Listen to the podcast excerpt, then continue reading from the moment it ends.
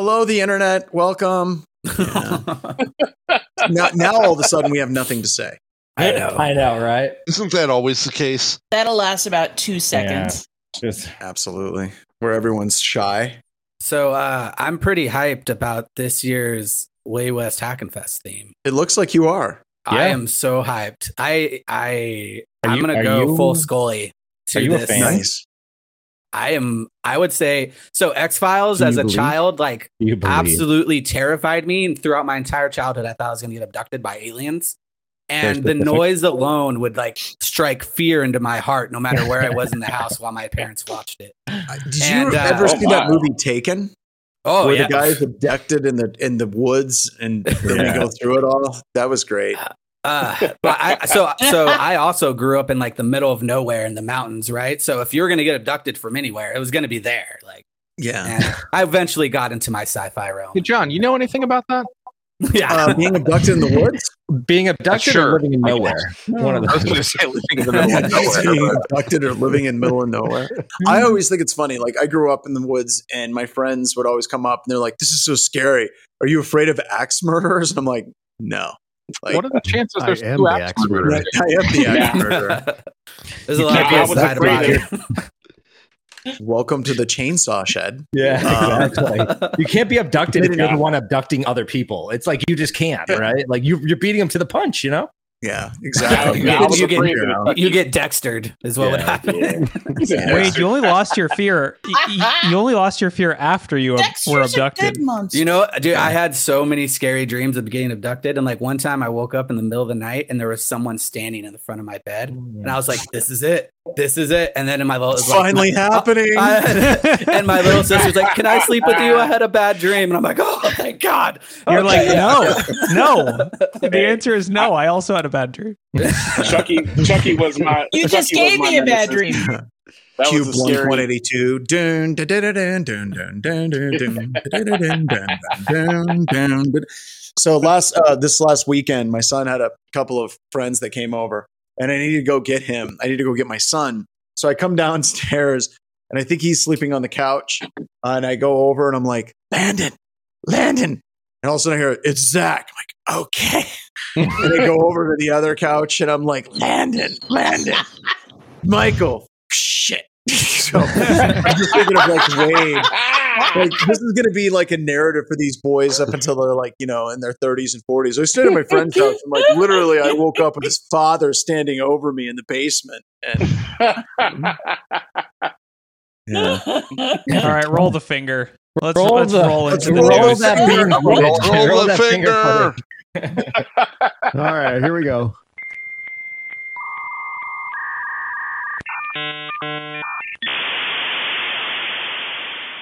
HBS programming made possible by Black Hills Information Security. Offense is red, defense is blue. Book a red team exercise soon. Show your organization how much you care this Valentine's Day by booking a red team exercise. Availability for 2023 is filling fast, so book soon at blackhillsinfosec.com slash contact us. And hackers like you. Thank you.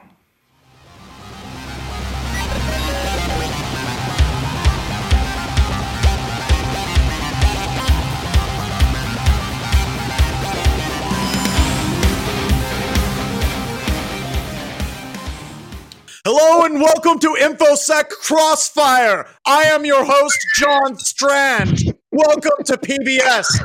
In this episode of InfoSec Crossfire, we will be talking about cybercrime jobs and how much they pay. We will also be discussing discrepancies discovered in vulnerability severity ratings and whales breaching. Here. Now, I'd like to introduce your cast of characters.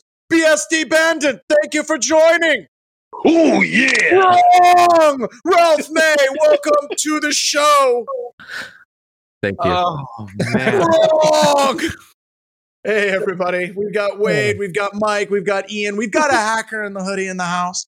We've got Corey, the GPT version, who's replaced the Corey we found out He's not real. You just, just rewired Corey through that GPT. And This is how you get VC funding. You just put Oh, GPT he's next to your literally name. making money right now. There's like a little trick, a ticker. My salary doubled the second I changed my name. It's so weird. Yeah, you just automated yourself out of a job, so now you get two paychecks. Well Two done. paychecks. Welcome. Oh, Oh my! wait a minute. And his lights are changing color as you're speaking. That's Yeah. not how that's supposed to work. I want to be the first person to a apply to be a. Corey prompt engineer. I'm like, Corey, make me a sound. there you go. Yeah, And then don't. the- Ryan, who makes us all look good and sound good. Um, let's jump right into the story. Oh, Bronwyn's back, back again. Sorry. Who's back? Tell a friend. Yeah, she had to go take care of the puppy or the kitty. Or the puppy's puppy's good. He's good. Um, in the background. Well, the, the puppy is having fun barking at deer. Yeah. The deer Probably are me yelling tormenting at the screen. Pretty much. No, the, the deer have figured out that the dogs don't go past the fence. So Ugh. they like to walk like five feet outside of the fence and go, "Nee, nee, nee, Yeah, they're literally like- nee, nee, nee," they're like- and the dogs go nuts. Sup. Yeah. All right, let's jump right into the story. Um, so cybercrime job ads on the dark web pay up to twenty thousand dollars per month, and uh, I, you know, in in other news, Black Hills Information Security is now hiring. I guess I, I don't know. Did, No, hold- did hold we on, hire a recruiting firm and they just went on the dark web? Is that? Oh, competition is brutal. This is why they're hiring. That's why, you know. Yeah. I mean, they two hundred thousand job ads. Like, who in the hell is running Indeed for hackers on the dark web? How, how many of those are like a fish? Like you, like they're just waiting for a red teamer to click on it, then they get hacked, and then you get hacked, and then they pivot. That's all it is. It's it's, a, mean- fi- it's a big canary. John, you bring up a get good emails, like- opportunity, though. We we need I- to it and I get I get emails all the time from like headhunting firms that are like, "We've got a pen tester with uh, OSCP and like ten years of uh, uh, ten years of experience, and this is what they're asking." I'm just wondering, like, is this what's going on? Is the dark web finding me on this? yeah, I guess they didn't. They teach us that crime doesn't pay, but apparently This we have data that seems like says it does. pays. what the It's very PTO tempting like? sometimes. You know? On, on our infosec onion site that we're making that doesn't exist, we need to have an article that says why you should be hiring off the dark web. Powered by Corey GPT. and, and, and for all hackers, if you're watching this video right now, please hit the like button. Yeah, please hit like and subscribe, boys and girls. Like But and subscribe. this Like is and but this is how we lose the cyber war. Like, like the other side just pays better. They just yeah, Does they it say- hire everyone else, and they just Did they say what kind of jobs it is? Like it's just all red team jobs, huh? I, or only us blue teams out there. You know There's what? no there's no black hat sock that I know. of. there has to be. There has to be. Imagine a black hat MSP. It's like protecting all the uh, ransomware Oh, operators. DLP, What, it's like Lockbit. like- Lockbit is hiring a sock. And, and you know, and you know what their Okay, names would be? The Hackback Let's Crew. do let's do a compare and contrast, right? Like if you do it legit, you gotta pay taxes. You don't Uh, have to do that on the dark web, right? John, okay. John, I, I hope you know that you do have to pay taxes if you commit a illegal activity or paid. There's actually a Yeah, section. still in obligated to pay taxes. there- there's a That is- section that actually says if you committed illegal activities, make sure to fill in that how much you made there. Fill out your your 1046 at Yeah. that Is that point. when you buy like a nail salon and you just wash all your money through? the- Is that how you? No, True. it's, True. it's, a, it's a highly profitable trading strategy. It's not. Oh a my god. Okay. All right. Let's let's dig a little deeper. Let's dig a little deeper. And this is what I think is going to make a lot of people go diving into the dark web. I bet you the re- reporting requirements are far less Oh, than a legit pen true. testing firm. John does make a good point. I don't know. it- Lockbit. certs are probably Lockbit's website too. is better is better than a lot of infosec vendors' websites. Their SOPs are on point, and we know that. We've seen them. Like Yeah, but I, I, I mean- still don't think it. I still don't think that. And they never have to deal with a customer. Like you never have to No, go to a they customer and be That's- like, Well, that's Funny This part, is They do a little finding. bit, right? They have a Like- yeah, no, they do. if they you want never to have to aid, explain yourself. Like this They is a critical get paid. finding. It is yes, because I stole a million dollars from Nope. you. John, Next. John, when they put the ransomware, they have a hotline that you can call when you need to figure out how to get Bitcoin and stuff. It's a whole thing. Yes, I, I know swear to when God, that hotline they, they have an Sup- they have the other thing supposedly is they're you- really nice too. Like Yeah. they, No, they- they- fools, please press one. Yeah. The other thing is that the, the your customer base is other hackers who are the worst possible customer base. It's like, oh. hey, I Oh. pirated your tool off the internet and it doesn't work. You suck and I hate you and I hacked you and doxed you. By the way, here's two hundred dollars. They're, Yeah, they're not that- called hackers. that They're is called bad, affiliates, to Corey. actual They're hackers. affiliates. you don't need yeah, you don't need uh, ten years in Windows 11 and a CISSP to get this job. No, no. Oh, there you go. You get- There's no expensive certifications. Like I bet you when you Oh. go and apply, they don't care if you have a SANS cert. Like Well, it's just Can we not gonna be please make a fake training for ransomware support technician? Yeah. Like, Yes. please. Yeah. Yeah. Step That'll one, be the on crying. The onion Once security. you get past the crying, then you should get into payment. yeah. Well, there's the other problem. Like, you know, let's say that there's a problem with HR. I don't want to meet those HR departments. That's like a, yeah, that's the axe murderer. Yeah. So Yeah, there's the axe murderer or I- the I did- cleaner. I didn't get paid this week. Um, yeah. Who do I call?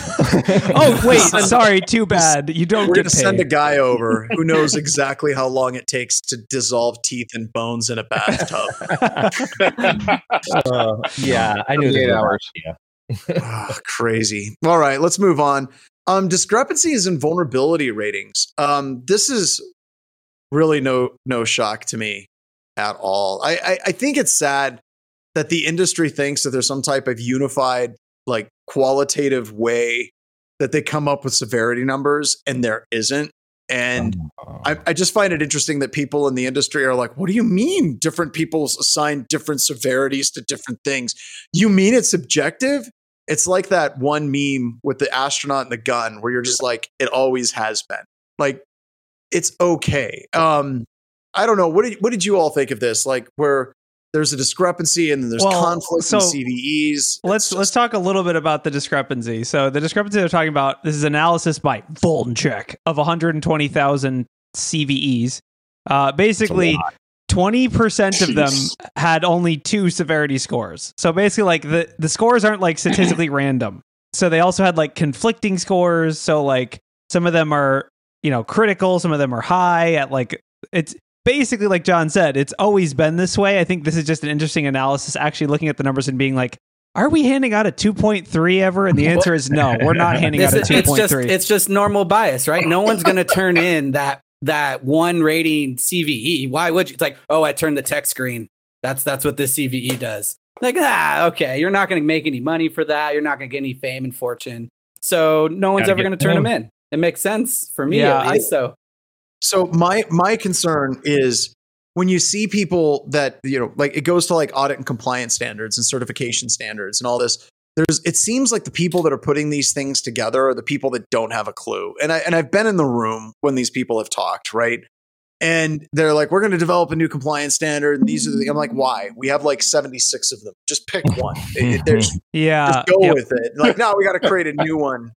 And then with these, like with these scoring systems, um, years ago, whenever the scoring systems first started coming out and the CVSS scores, there was this idea that we needed to have this qualitative way that we could say anything above a 7.2 needs to be addressed. I think it's 7.2 for PCI DSS, um, ASV scanning.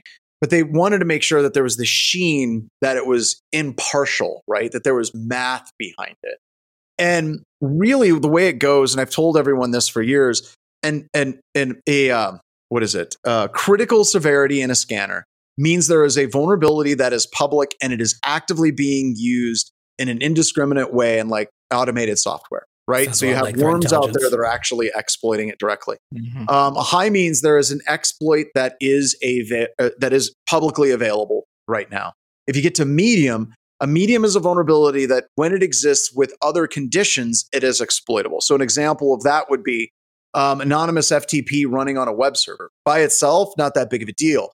But if I can write to it and then the web server can read from that directory, now I can upload web shells. Now it's exploitable. And then lows and informationals are just kind of weird things. So that's the way it's always been. And then they put numbers over the top of it. And really, what they do is they're like, well, this is a critical. Well, let's give it a severity rating of like a 9.4. And then they literally generate the math backwards from these things. Right. Yeah, So- I, I think that yeah, you can't you can't have an algorithm or whatever because the biggest thing that none of these are going to be able to take into account is the impact to you and your attack mm-hmm. surface. Like it, like as an example, you mentioned oh vulnerability scanners. They say that like Windows 2003 is a high. They don't even they don't know if it's network accessible. They don't know if it's even enabled. It does it have RDP. They don't know any of that. They're just like you have server 2003. deep. Yeah, exactly. Horrible. So so oh. that's a a factor and and second of all, you have how much does it matter to you as an organization, right? This is why we don't use CVSS in our findings. Like we we say like okay, if there's a CVE, we'll link to the CVE and that has its own CVSS, sure. But we're not saying like, oh, ADCS in your environment's a CVSS of 9.2. Like we don't do that because Oh, at the end of the day, so much. how much does it matter to you? If if Well, I go and pop some 2003 server, it might have no This- value. It could just be like also some- goes back Here's to an like the example, hardest Corey. thing, We right? actually have reasoning why we went away from those number scales, right? So we used to have a number scale that was in that zero to 10. And it was this weird arbitrary thing where the tester would be like, you know, it's it's it's a 9.5. Like it's really bad in this organization. And then you start getting into like customers that are like, well, if you average all of the vulnerabilities, our average score is a 5.6. that isn't how averages work. Yeah. the math. We're good. and that's and that's what the customers would fight us on. You know, they would they would have mm-hmm. that type of argument. Well, you know, it's a five point six, so we should be. That's our average. Right. And we're like, no. You notice that your severity is the rating of your highest criticality finding. And we always use the chain analogy because it's stupid and people understand it. It's like your security is the weakest link. Right now, that weakest link is a severity 9.8. that We could exploit it. If that exists in your organization, you're screwed. Like it doesn't matter what the averages are, which once again leads me to believe that maybe we all need to go to the dark web and start doing red teaming the dark web.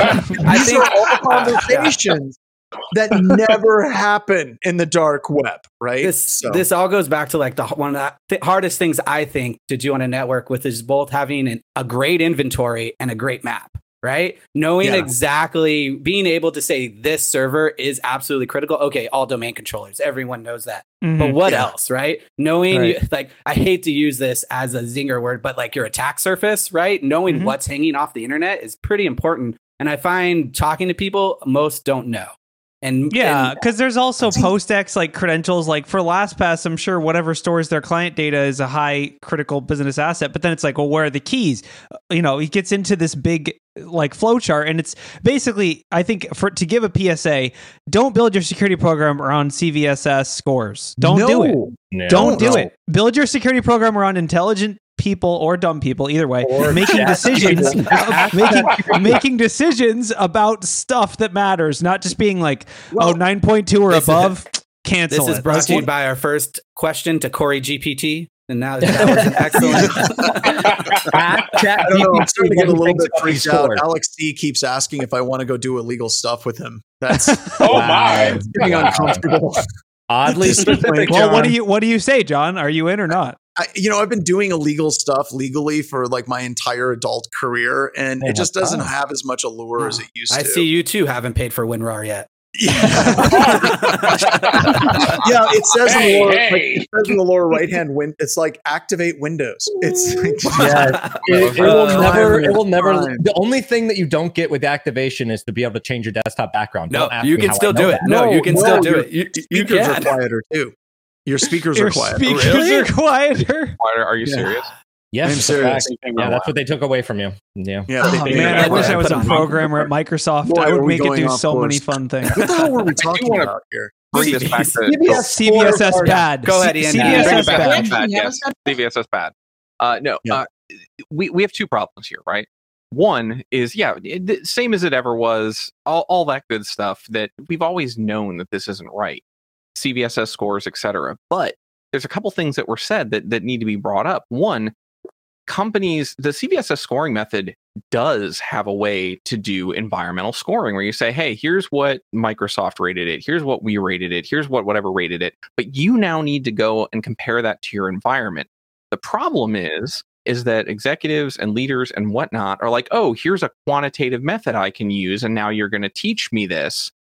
But when you then go to explain to them why this thing is a certain way or why the sky is falling and why this is a 9.8, they go, ah, I don't want, I don't want all that. Te-. You're getting too far into the weeds. Yeah. The second thing that we need to talk about is trust. The CVSS score is great. I'm going to die on that hill. It's great to give directional accuracy. If I see a nine, I definitely need to go investigate it and find out why it impacts my environment. But I also need to realize that absolutely no executive is ever going to understand why I care that that's a nine, nor are they going to give me the time to go back and say, this is a nine here, but it's only a five in our environment. So we don't have to worry about it. So that's the problem that we have to solve is getting executives and leadership to trust those smart people that say we have to deal with this. But Ian, if you sit down and you talk to most security teams, the idea of a CVSS score in being able to incorporate environmental for to establish the number, no one knows, and no one does that, and no one wants to use it that way, right? That's what I mean by the big thing- time.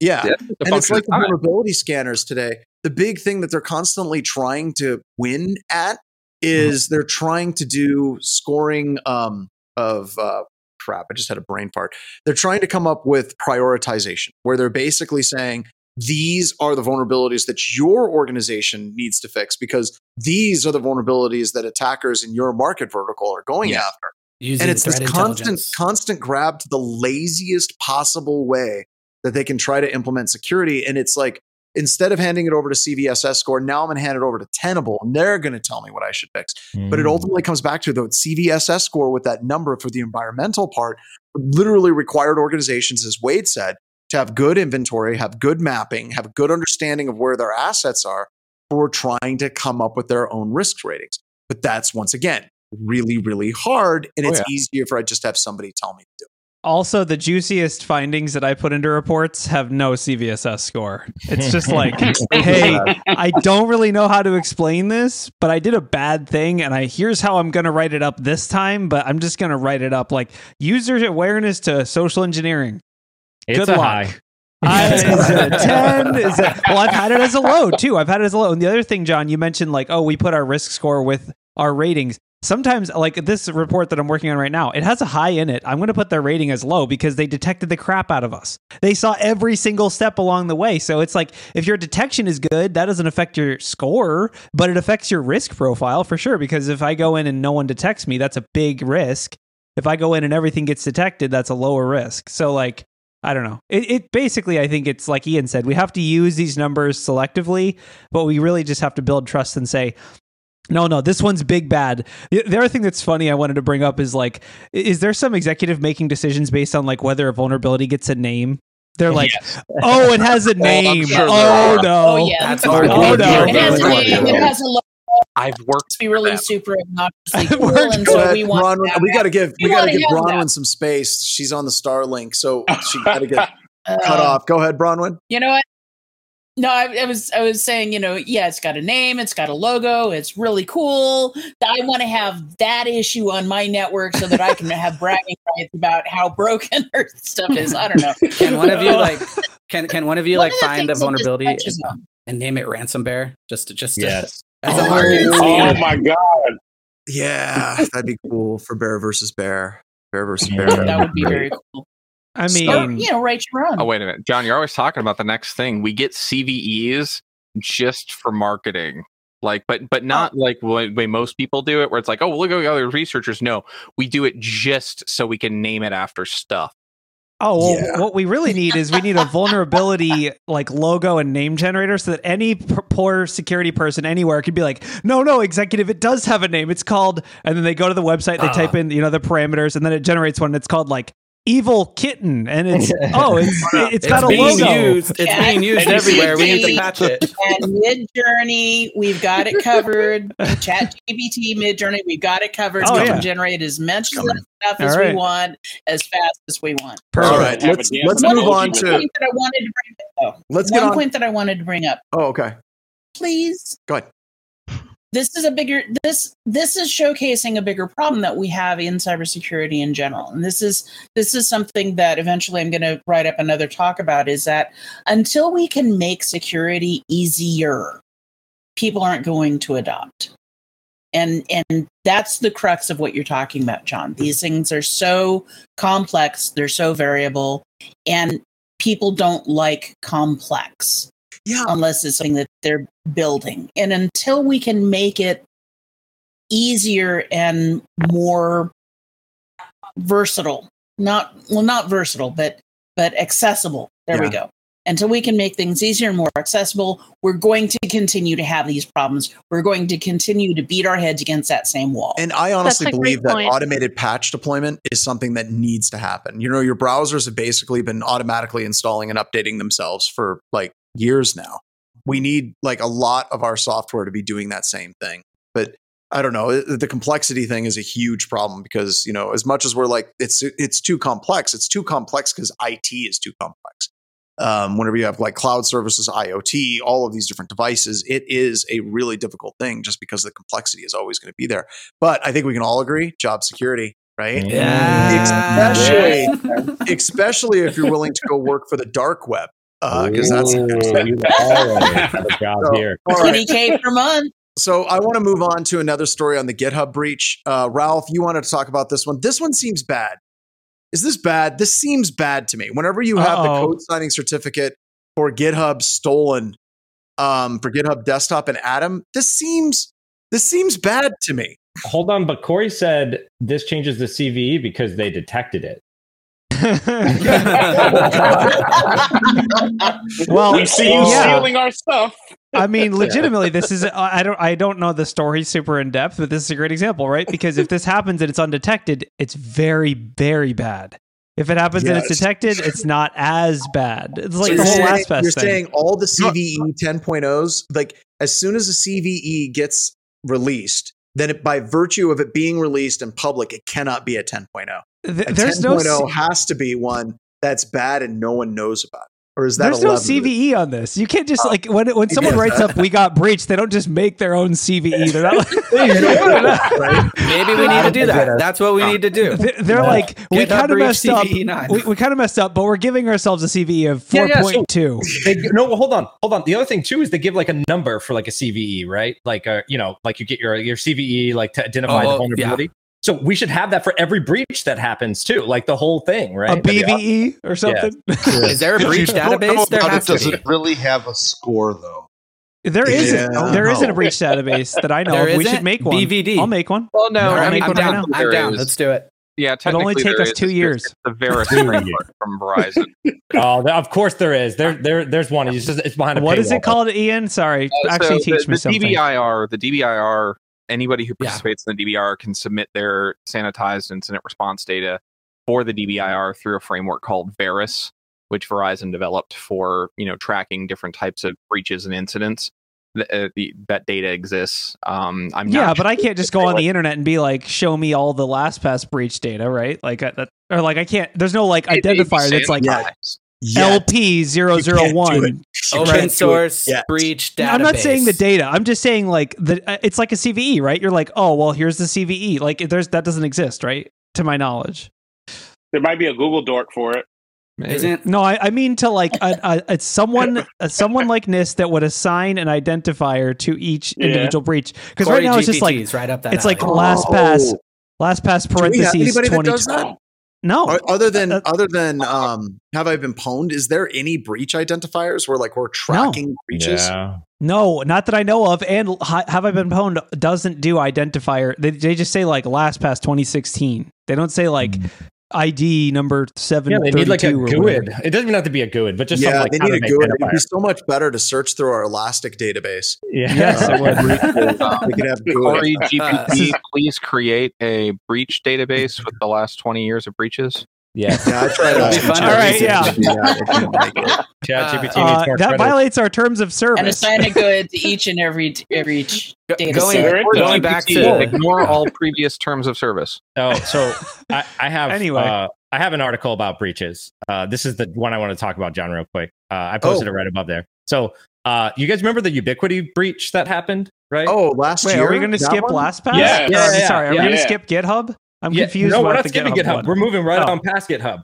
Okay, GitHub was a dud. That one didn't go over real well. So, all right. okay. so uh no so the um Ubiquiti was hacked not too long ago. Uh, it was like a, it's like maybe a couple years back. Anyways, um, I Oh, it was remember an us- insider, wasn't it? Yes, Oh, yes, I remember us no, it talking about was. this. So this Didn't was an you say insider. that you thought this was an insider when this happened, Ralph? What I don't remember. We have to go back to the video now. So I think anyways, you did. The I uh, think you he did. pled guilty. He just Let pled me guilty. fact check it. Yes, the FBI Yeah. um, just uh, released a statement about he pled guilty. Um, and what happened was he actually the way they caught him. This is how the FBI caught him. By the way, everyone listen to how the FBI caught this guy. Okay, so Taking he notes. used a VPN called Shark or Surfshark. All right, this is a good one. It's a very reputable one. Trust me. Anyways, he used a VPN to hide his IP address. I guess the VPN got disconnected for a short amount of time, and then his real IP got revealed in the logs. Right. Well, the Oof. FBI then went and correlated not just only that, but also that he used uh, his credit card to buy the Surfshark VPN. And then when the FBI subpoenaed Surfshark for their logs, which they had, Mm. they connected him, Mm. right? And so he tried to extort Ubiquiti for um, something like, uh, I don't know, $2 million. Ubiquiti actually lost about $4 billion in market capitalization, right? So that's stock. And which is um, which yeah. Yes, he pled That's a guilty, lot. and he is now facing a total maximum sentence of 35 years in prison. So what you're saying is so what you're saying is people that are dumb do dumb things? Yes. Yes, He should have used in the power of NordVPN. Hold on, VPN. hold on. The moral of the story is insider threat. Okay, that was the moral. Yeah. That's true. Insider Is threats the are real. of The story though, is it? It sounds Yeah, like a I think- NordVPN I think the ad moral of the story is fake credit cards and VPN with automatic network kill switch. Oh my gosh! Yeah. God, How do yes. we improve our TTPs? You Now, can hack now So it's wait- a tech segment from The, uh, Cameron. the FBI can probably do more fancy things, but in this case, they did not have to. have and in to, most cases, they don't have to because I- people, criminals aren't that smart. I, I still come back to I know we talked about this in previous shows. It's like so VPNs. Like if you're not living in a country where there's like really really repressive regimes, like like if you're like some random dude in America sitting back drinking beer and you know thinking ah I need a VPN to protect myself from big IT. It- no, It depends on how you use it. It's like any other tool. Doesn't- also, the person that way. the person that said Tor, yeah, the the hacker would have been waiting for three years to be able to extort Ubiquiti, so their website would load. So they stole data. So he stole data, and then that's what he was Mhm. using as the rants, or like to like you know hold it over Mhm. their head, which Ubiquiti did not pay. Right. Yeah. So, but yeah, that download would have been he probably would have finished today, most likely. yeah, that's a good example of why you shouldn't pay. That's why you shouldn't pay because you can just fire your entire workforce one by one and then figure out which insider threat Which it Figure out Right. who has it. Yes. Oh, that did it. He'll be extra disgruntled after that one. Just send out an email. Does anyone use Surfshark? Oh yeah. I'm still We're, waiting. we're I'm still looking waiting into for it. We want to get you know, user input on whether or not it's a good VPN to use. A guy's like, come yeah, it's really like- good. Can confirm. Haven't been caught. I mean, uh, I'm just I'm just thinking about this guy sitting around being like, you know what? I'm gonna hack him, and I know how I'm gonna get away. A VPN. I watched Using the a Nord VPN. commercial. he's You know watching the ad. That was it. That was your defense plan right there. Yes, That's that's it. Surfshark. also, also, you, you, you know, yeah, you didn't, you, well, you didn't use the kill switch feature that's probably enabled by default by now. Like, yeah. Or go to a oh. McDonald's in another Go to city. I don't McDonald's. No, no. but John, you're he was doing it in the middle of the night, so it's a lot of work oh, to get right. out of your. you know. Yeah, yeah. You know, Last like, I was at McDonald's in the middle of the night, I got locked in. You got locked in at McDonald's. Yeah, Yes, we we were there to use the Wi-Fi, and they locked the doors on us. So wait, are you the insider Wow. threat? was the Wi-Fi still on? Wait I a can't minute. That confirm or deny. can't confirm. Confirm. Excellent, excellent response. While, Excellent while, response. while, while you were in there, Wow. fix the ice cream machine? There are so many questions I want to ask. Like, Oh did you get God. out, or was it like all night, nothing but like? she's Are you still still? Are you still in. McDonald's? Are you still at? We all know Did the ice cream machine McRib was broken. recipe? Did She the brought the recipe? Mc, she brought the McRib back. That's right. We did get out. There were still employees there closing up, and when one of them noticed we were still there, we were let out. Uh, We also Mm. probably could have unlocked the door from the inside, but Uh, you should, you should have stopped. Or you, you should have could told us that part. technical I was going to say you could have waited and then just made yourself all the food you could ever want. Shh. We can get McGriddles if we stay here just a little bit longer. Yes. We're all gonna leave. then we can microwave them ourselves. I love McGriddles. so hungry right now. So hungry, y'all. All right, what's Um, next? All right, let's Right. talk about North Korea because this Why is not? okay. Mm. Let, let's let's get serious for a minute. let's get serious for a minute because we'd like to talk about one of our sponsors is ExpressVPN. No, um, With the kill switch, are you an insider threat? Are you No an insider threat? Just looking. We don't even this talk to the VPN is powered by blockchain. All right, and and you should totally give us your worthless money, and we'll give you gold in exchange because we're good people. Ah. Um, so North Korea, this is something that we need to watch out for in all seriousness because this is an interesting story because North Korean hackers stole research in a two month long campaign. And there was a bunch of things in the story like, this is interesting because they didn't cause any destruction. It's like the whole idea of computer security is now so wrapped up in ransomware. Like that is the big shiny thing that we see. It's it's you know an immediate stimulus and response. But we forget we forget about the fact that a real nation state attacker wants to dwell in your environment. Um, the Chinese dwell. They love to sit down and just sit in your network and siphon data off as long as they possibly can. And that's what North Korea was doing here. And the name of the campaign, I, I think so far, this is going to be a tough one for campaign names. Um, the name of this campaign was No Pineapple.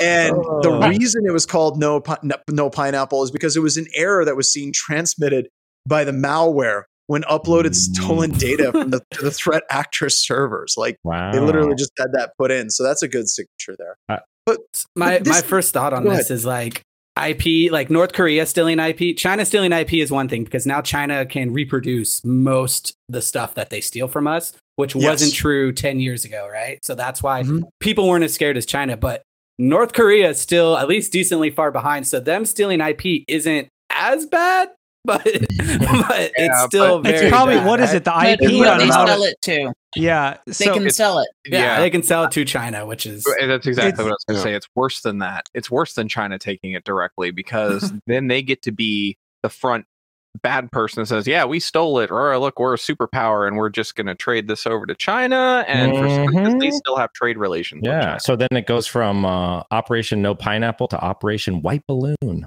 So yeah, and, and and for those that don't One have white balloon flying over Greater Montana. that was just a gender reveal gone wrong. Anyway, um, Oh, yes, we all know the truth. the uh, Wow. so Did you know? ba- Wait, wait. We got to pause for a second. Did you know that that was the first air-to-air confirmed kill for an F twenty two? I know someone said they're going to I know, that stencil the guy little balloon on the side. You know, he was so pumped when he got in that jet. It was like, Yeah, it was Yeah. like when, when he landed. No, Ralph, he was depressed. He was probably crying. Do, do, do, yes, Top Gun. When he And they went up to one of the other honestly, Tom pilots, Gunn like, was you on can the be my wingman anytime, and they're hugging it out. It's Maverick, like, no. it was a balloon. That would be the worst thing ever. Imagine Yes, you've trained, balloon. you've trained for like 20 years flying this plane or however long, 10 years. You're just like, all right, I'm finally ready. Oh god. So Yes. okay, Go kill a balloon. so okay, Oh, back so to what- back what to the hell- slight. we fight talking back. about the Back to Korean- land. Yes, Back to I, land. I have something I want to say about Lazarus, and it's gonna escape me if I keep making jokes about gender Go reveal balloons. Basically, uh, so okay, we talk about this on the CoinSec podcast a decent amount. The Lazarus Group, you know, they've stolen a lot of cryptocurrency, like probably in the billion dollar range. They're trying to launder it. They don't really know how to launder it, right? Or they're not. They they don't. They can't launder it in big chunks because of you know money, uh, KYC, and money laundering protection and all that stuff. But um, they do a lot of things to steal IP, especially from cryptocurrency like startups and things. They'll apply for a job. There was a really interesting Darknet Diaries episode where like they get this highly qualified applicant and then he's just like, "Hello, can I have keys to GitHub, please? Thank you." Like, you know, it's really transparently for intellectual property theft. But I mean, I think it's we don't know what they're doing with it, but they are siphoning up as much intellectual property and as much trade secrets from cryptocurrency space, from any space. I don't know what company this was specifically or what they were looking for, but um, we know this is in their sort of toolkit to just sit there, not ransomware anything, but just gather data and try to gather access as well. Because remember, these are all spider, like they all spider out. They start here, they business email compromise another person from there, then they go there. So Who's the ISP with the internet connections to North Korea? Like, Who got that job? Mm. Because it seems Probably a really bad Comcast, knowing that they're the worst It's company definitely ever. Comcast because it's always It's gonna be disconnected. Comcast. It's got to be like China. They're slash twenty. Was it? They're two. Yeah, they have slash it- yeah. Twenty nine. I think it's a, I slash think it's 30. a, I think it's a 28 or something. Yeah, it's 28, okay. small. But but what if they could buy VPSs in other countries? What if they use Surfshark? Oh Our today's sponsor. Dun, dun. Anyone translated Surfshark to Korean? What is this? Oh what does it mean? God. It says no pineapple when you try to connect. Well, and I Oh. also wonder are these actual North Koreans doing the hacking or is North Korea hiring hackers for the amazing rate of 20,000 per month and having them do the hacking on their behalf? Because that's what. China did, right? Mm. Um, Barack Obama got into a bit of a tiff with the Chinese and said, stop hacking our stuff. And China stopped. But what they actually did is they just started hiring third party intermediaries. And I wonder is, is this going directly back to North Korea? Katie Villa says Korea has government owned ISP, but I don't know if like we could see that data coming right back or are they actually working with third parties to do Jo- stuff too? John, your idea was my exact thought. Is this is just outsourced work? But even then, like North Korea doesn't, because we, we know they don't hack from North Korea, right? North Korea sends out Well, their wait. hackers to Wait, we know villas Well, hold on. in different I don't know. countries, and Wait, then hold hacks on. from there.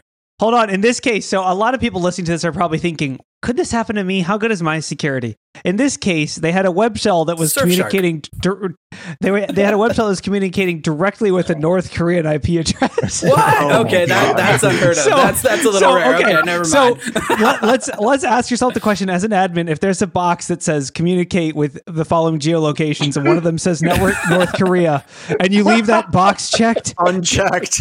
uncheck no. that box, people. someone pull that up North. Korea slash twenty nine right now. We need to know what these IP addresses are. like this my is God. as bad as it gets. There's no this way. is Like so bad. if if you're if you're But they this also- North Korean, if you But they launch say this they're shell, highly sophisticated and they went back Dude, to look at Korean. like, there's a link for how highly sophisticated they are. Yeah. they So- also they also use CVEs from 2022. So like it's not they're not zero days. They're like no, no, when no, those are CVEs, but they weren't criticals or highs, so it's cool. Oh, okay. so when they landed the shell, they were probably just like, "What? That actually worked? We thought we were going to have to try so You were much just harder." testing to see if the shells were working. They did it from the North Korean IP address because they couldn't hire anybody off. Oh my! They couldn't hire too anyone. No one would take that job. page. It was a bear market. Block these IPs now. Yeah, literally IP tables dash A input You're not- dash. You're not going to get any business from them. No, no, not- they, they don't. In fact, you'll get sanctioned. You, you throw Yes, those in, it's- change the change the change commitment will come through, and some manager will be like, "No, we're gonna get business from them. You cannot block them. They made." But here's the thing. noodles. Here's the thing. It's Unless illegal. ramen noodles. No. if you if you touch a packet, you're dealing with a sanctioned entity, which is illegal. So don't do that. Don't even don't talk to them. It's not good for business. Yeah. So speaking of uh, speaking of third world hellhole hellholes ran by um, authoritarian dictators, Oh, um, he is. hacker group Anonymous, which isn't even a group, but whatever. They released 128 It's a it's a gigs of data showing Russia's wide-ranging illegal surveillance of its citizens. You've got to be kidding me. There's no way they're doing that. So okay, if it's Wow. if it's hundred if it's 128 gigs, is that like the whole country's data? Because they don't have internet anymore, do they? It's just so so bad. I I thought Tin Vladimir can Putin was string. actually an okay guy. I I, I can't see him doing this. This is I just know. I don't believe it. This seems, seems like a smear campaign. What, does I mean, yeah. What evidence I mean, is there of him doing not- bad stuff? It, it, it's kind of like all of the rumors about him being former KGB. How could that possibly be? could- No, I saw a could picture of him former riding a bear. KGB f- Do former KGB type things. Yeah. Um, KGB I- isn't I'm- about surveillance. I'm just kidding. Oh, I, I don't know Not where to go from anymore. here. I've got no. Yeah. I got no. place So, to so go I can from I can go somewhere dark. Um, Let's go Oh, here we go. dark. Let's do it. okay, Take so, us so dark. this is Wow. me, right? gonna- Abduct us. Abduct This us into the X Files. so this, Let the ship. uh, so this is my cognitive thought. I always like to play devil's advocate, right? If Russia and China are actively doing this to sniff out terrorists, spies, but whatever in their internal, in their government, if So the just US everyone? isn't doing That's it, just yeah, their whole everyone government. does it. Everyone does it. So should we just be okay with it and realize it's going to happen because Facebook's just doing it anyway? What's the big difference if, if the CIA has it or That's a if good point. NSA has it? That- okay, that gets into a wider point, right? Like, Yes. And whenever you're talking about intelligence gathering on like US citizens, like there's a lot of heavy rules that go into that. That's what that's why I said it goes dark. So, this opens now, worms. But I don't know. I so okay. So a little. Somebody was talking about Snowden. So uh, one of the programs that Snowden released a PowerPoint presentation of. Oh, just kind of go through it. I was on one of those programs and helped build that program and went through and like helped kick it out into the pond, baby duckling. And You can anytime we did anything, we had to get a FISA warrant, right? Mhm. uh, to be able to get stuff. And it was really hard to get FISA warrants. And you had to have like probable cause and all this crap and had to set up. Now, they replaced like the information to get a FISA warrant in this app, like in one of the PowerPoint presentations. It was like, why do you want this? Why do you want to have this access? And it listed out like 10 different things. And at the bottom, they added other. Like it was Other, my sister's a terrorist and I need all of her Yeah, data. etc., etc. It was like, dude, just just click that drop down right there. Yep, click that drop down. Click other. Now you have access to all of Yahoo's emails. See, it's Oh. not that hard. Like, Oh, it's just, so bad. It's just like the emergency thing where law enforcement has access to people's ring video. It's like this is a life and life endangering threat or whatever. It's been it's, accessed it's like Seinfeld saying yada yada yada. You know, Yeah. So also, Wade, if they're monitoring for terrorism at the Russian government, aren't they just going to be like the calls coming from inside the house? We're all terrorists. Oh, sh- There's terrorists So- everywhere. so yeah. The other thing that you you got to kind of wonder hypothetically, if you're thinking about this, is countries can't spy on their own citizens. Or generally, Western developed countries can't. But can other Western countries oh. spy on your citizens for you and give you a heads up? no, maybe they can can. anonymous can No. Uh, anonymous spy what on do you your think country? Five Eyes is all Wait, about? Hold on. Can you? Is, isn't that what Five Eyes is all about? No, John. Well, Five John. Eyes are interesting on So that. Is that like a loophole that like you can't spy on your own citizens, but you have other countries spy on them, and then you like trade data like in a big You're, circle? you're like, I'll sell you my. Co- yeah, it's it's like uh, it's like you're trading renting a yacht. Pokemon cards, you know, of individuals. You'd like. I'll give you Los Angeles if you give me London. All right, let's go. It's good. It's amazing. Guys, it's so much worse than that. You're all like, oh, you're trading between countries as if there's some like like backroom barter system in some embassy meeting. No, no, no, no. What they do There is, but they go ahead, Ian. Well, no, I, that, that's true too. But but ser- in all seriousness, most law enforcement agencies, even in the United States, have figured out it is easier to buy the data from all these data brokers that you've Oh, signed off brokers, on yeah. that. And they, they literally there's documentation from like the FBI and whatnot saying, yeah, we use these data brokers because we don't have to get a warrant. We can just buy it. Yeah, We don't have to Experian will tell you about it. everything. Yeah. Mm. So Speaking of it's data not brokers- illegal if we paid for it. data. Yeah. No, they paid for it. So it's legit. We can use it. It's Our sponsor today is Broker Heavy. uh, the zero day broker, uh, which is which is currently using all VPNs and all Tor nodes to VPN gather at your- one.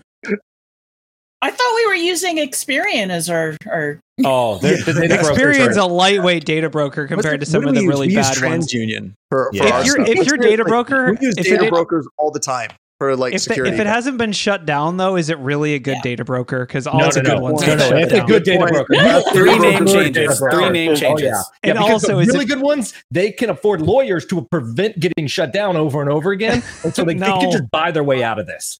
yeah. Just go look up a, a company called LiveRamp and the amount of telemetry data they're Oh, all yeah, they dude. can get. There's a based bunch. on and so many of Oh, God. so many of those companies you look at the people that founded those companies like the person that, that started this Mm. data broker company was a veteran of the FBI for 25 years and worked in the CIA and you're like hmm. I wonder who's buying this data.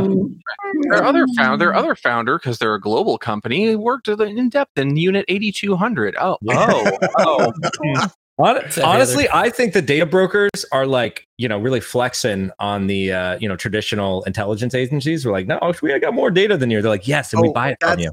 That, but Ralph we've actually seen that in some engagements though Oh. where people are like where the hell did you get this Where'd you like, get this? I, w- I went online. It was only like twenty five dollars. $5. it's in a server rack and No, no, no, no, no. it's in a, I, I can outdo that. I can outdo that. Okay. I remember going uh back when I was trying to do some dating stuff and I would meet people and what do I do? I do my OSINT.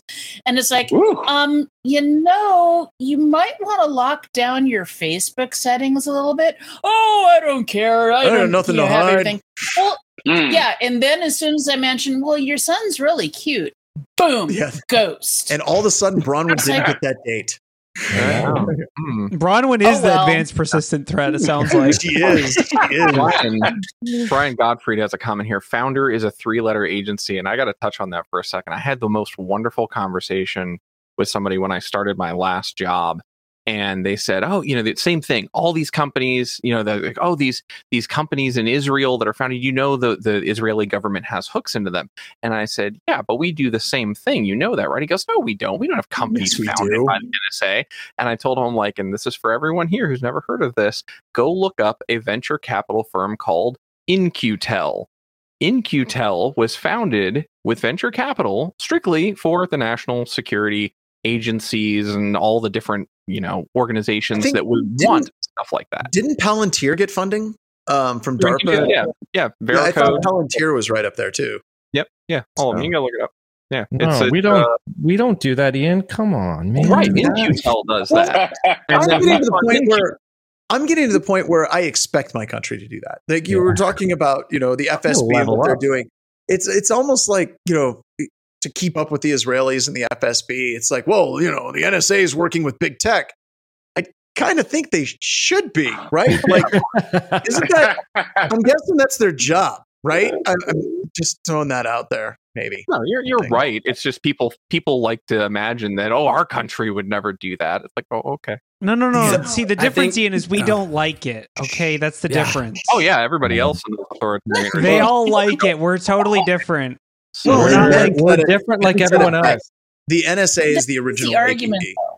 Absolutely. No. There is the argument, though, that if everything is, if there is total transparency, if there are no secrets, I, I mean, in from a certain point of view, wouldn't that make us all safer?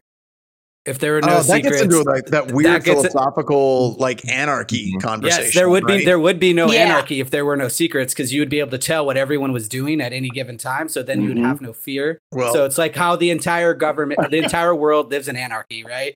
Each nation. If each nation had no secrets in every nation, you would you would know who you'd have to worry about, who you have to would, and who you wouldn't. Which then gets into trust issues, and it, it, it gets. This is and Microsoft- global politics, and I love this stuff. So, but I and Microsoft designed a computer like this, and they called it Windows 3.1 for work groups and Windows 95. and it had SMB and RPC exposed to the entire network. It didn't work out. Well, how are you going to transfer your files? But uh, exactly, exactly. The network is the computer. Mhm. Um, no, I, I think that that is an interesting point, right? Because I, I, this does tie into a broader security concept, right? So if we're going to get, you know, the phil- philosophical stuff, let's talk about Michel Foucault, right? And the idea of knowledge is power, and that whole idea of who controls the past, Mhm. controls the future, and who controls the present, controls the past. Those types of things, right? And it does get into that uh, that idea of power, that idea of knowledge, that idea of all of that initially with the internet, it was like, oh, we're going to have all this knowledge and it's going to diffuse power because there's going to be knowledge everywhere and everyone can get knowledge. Like the Wikipedia was like the, the height of what we wanted and we got it.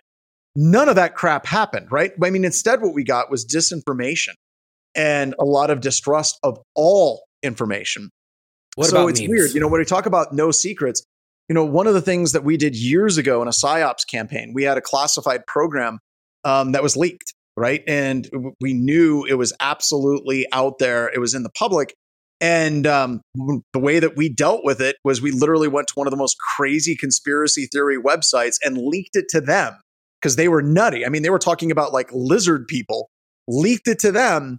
And immediately, because it was there, even though it was truthful, because it was there, the crazies, no one else picked up on the story. So it was a way to kind of bury that secret in a very effective kind of way. And this is I'm a- really know, glad uh, you didn't get on the news before we started broadcasting because I went into some whole uh, tinfoil hat theories uh, before that. But sure uh, did.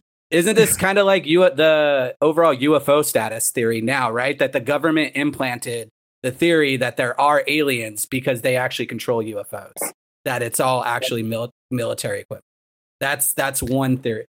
Well, so okay, here's here's another take. actually get on that to bring I it like to, to take this flight down from 80,000 feet back to cruising levels. um, Thank you. I want to be with the balloon. Uh, Let so, me so, with the balloons. so, so, so I, I, an interesting perspective as someone who does a lot of OSINT research, and this is basically where I think the world of data is it's not about what's secret and what's public. It's about who can analyze what in a timely manner. Because the truth is, the amount of information that everyone has access to is extreme in its scale and capacity and abilities. Like you can get everything you need from publicly available data probably at this point. It's just a Mm-hmm. question of can you analyze it effectively or properly or quickly enough to actually make real decisions about it. That's the that's the question, and I genuinely think that is the challenge. Specifically, like my, I'm I'm probably going to do a blog post about this, but with Stealer logs, these are malware that steal, uh, you know, cookies and things from people's machines. Recently, during an engagement, I found client data in one of these Stealer logs. I ended up contacting the user that was affected. They had no idea. Their data was compromised in April of 2022 and they had no idea that they were compromised. And this included their data included, you know, 72 different logins for Apple, Facebook, Google, Ugh. Netflix, everything. I, I talked to the person on the phone and they basically said, I had no idea. I didn't know. And I was like, that blew my mind. How do you not know? This data has been publicly, this data has been publicly disclosed and available for purchase since April of 2022. And no one's ever even tried to log in. I asked, I was like, has anyone, have you gotten any like suspicious logins? They're like, no. No. So what, what it seriously comes down to is no one cared enough because this person didn't have crypto wallet or whatever it was that the attackers were going after. No, they didn't get. They just got passed over. They were like, uh, he didn't have that. This user didn't have Well- a crypto wallet. We could just steal the funds immediately. Did you So- find out where they don't were being sold from? Where that account was? Uh, yeah, it was uh, Raccoon Stealer. Okay. Because So, like, you know like- when you go buy the access from the website, so that's that's super. I've you can go on there and you can see just like everyday people that got hit and they don't have any interesting creds, so you don't want to buy it. But then you go when you see some type of organization and you know pretty much like what happened to Cisco, right? Then you use that to pivot. But oh, Also, that's this is just like super cool that you found that. Yeah, I mean, this is just like a Stealer log. It's not even initial access broker. Like the credentials that were there were credentials were invalid. But like just the point the point is this data was publicly for sale and accessible by attackers for uh, almost a year and no one ever tried to use it because no one could analyze it or use it. So like I Well- genuinely think even if you go to the nation state level it's the same thing. The NSA has all the SSL in the world. They're just like what filter do we type in to find all the terrorists? Does anyone know? Like do I the- like and that's the SIGINT dilemma, right? I mean, if you're looking at like two different things, like SIGINT, where they're flying satellites around the world and they go over like Africa, Middle East, wherever, and they're pulling up all the telemetry for all the vehicles, all of the cell phones, being able to sift through that is a non trivial problem. It's really hard. And even with China, we know that China has stolen so much data from America, like talking about plans and all these different things. The problem isn't getting the data. The problem is actually sifting through that data to find out what's Mhm. important. You know. Wasn't That's- that one of the reasons scary. we thought they hacked Google was to get their search engine optimization in order to search data that they had stolen? Which which hack? Uh, which one? Are you talking Yeah, about the one like 10, 15 years one. ago? yeah, the really really old, like the first one when Google first came out. No, and they said actually got Gaia. Um, Okay. Specifically, what they got with that attack, that was the one with the Internet Explorer zero day. And then they pivoted and then they gained like a code management database. Um, that one, they actually got a hold of Gaia. That's Google's single sign on uh, code, is the Operation Aurora. Jonathan's got the name. But yeah, they, they actually were after Gaia, the single sign on code okay. uh, for Google. For that That's one. when they came out with Chrome because they're just. I got mean, screwed and, and then now we're to the point where we talked about it in one of my groups yesterday. Was is ChatGPT just going to replace Google? it is. I think it is. I Like, think you're right. like, like because at this point it's like, do I don't want to Google search something. I just want to ask someone like, yeah. I don't want to search like best way to download file 2023. I want to search like, can you tell me where to find this file? And it's like, here's the file. Like that's what I want. Like, like, Do like Yeah, that. GPT can do math. I'll be more worried. Oh no, it's oh. it's garbage. But as a concept, like the, the accuracy is extremely low. I mean, it, about- it's Just wait. As a Just Google, public beta, guys. Google Yeah. today went The- the ahead and, biggest and announced theirs. this is their public beta, like showing us what they have. It this Mm-hmm. is the worst right now it will ever be. So right. Yeah. Yeah, Google Great. today went ahead and announced their uh, new AI. What's it of course they did. Uh, Bard Like for- AI. Four Mm. Bard dollars. AI, Bard AI is in development. Bard AI, we let you create malware on our AI. Isn't it? Um, so should we make a competitor called Bort AI? Or, uh, I will say I this thought, though. I I agree thought it with was Corey Corey. GPT. Yes, I agree with Corey though. I think that um, some kind of chat GPT, like it doesn't have to be exactly OpenAI's product or whatever, Mm-hmm. will replace Google, right? And I think Google knows that too.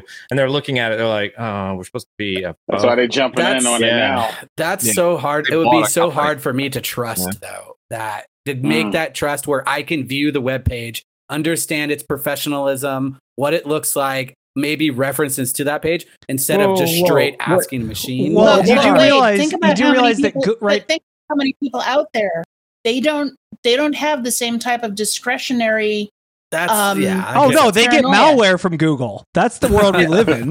The world we live in is that people get adware. do that. They click the first link and they get malware. but people trust people trust this stuff automatically But hold on, hold on. I said replace Google though. I didn't say replace writing papers, right? That's like all extra. I'm just saying. no, finding Wade, that Wade's information saying like really to make a quick, all right? judgmental. To make I, a I can't judgmental make a decision. judgment when when But you the can. chat Let's GPT. give Wade Wade the last thing, Yes. and then we got to wrap it up. Tell us everybody. your abduction story, Wade. Come on. Oh, Okay. So okay, so I lived in the Los Padres National Forest. You guys can go look it up, right? And there's the largest private ranch, I believe, in California. It's called Fort Tejon. There used to be rumors that there was an Air Force base on Fort Tejon that actually had UFOs on it. That's just like kid stuff. But the crazy thing is the actual valley right there. It's in between Edwards and Vandenberg. And the airplanes will actually fly in between the canyons. So they'll be at eye level with my house through the canyon so they didn't show up on radar. We swear every they would do it at night and you wouldn't hear them and we thought it was UFOs. And I there was several times where I just woke up and just I you know that's it. But uh, I don't want to go That's too deep into it and ta unless White Cyberduck steals me when I'm in. not only not only do we bring the news, but we bring closure and therapy. Thank you so much for joining, everybody. We will see you all next week. See ya. Yeah, yeah.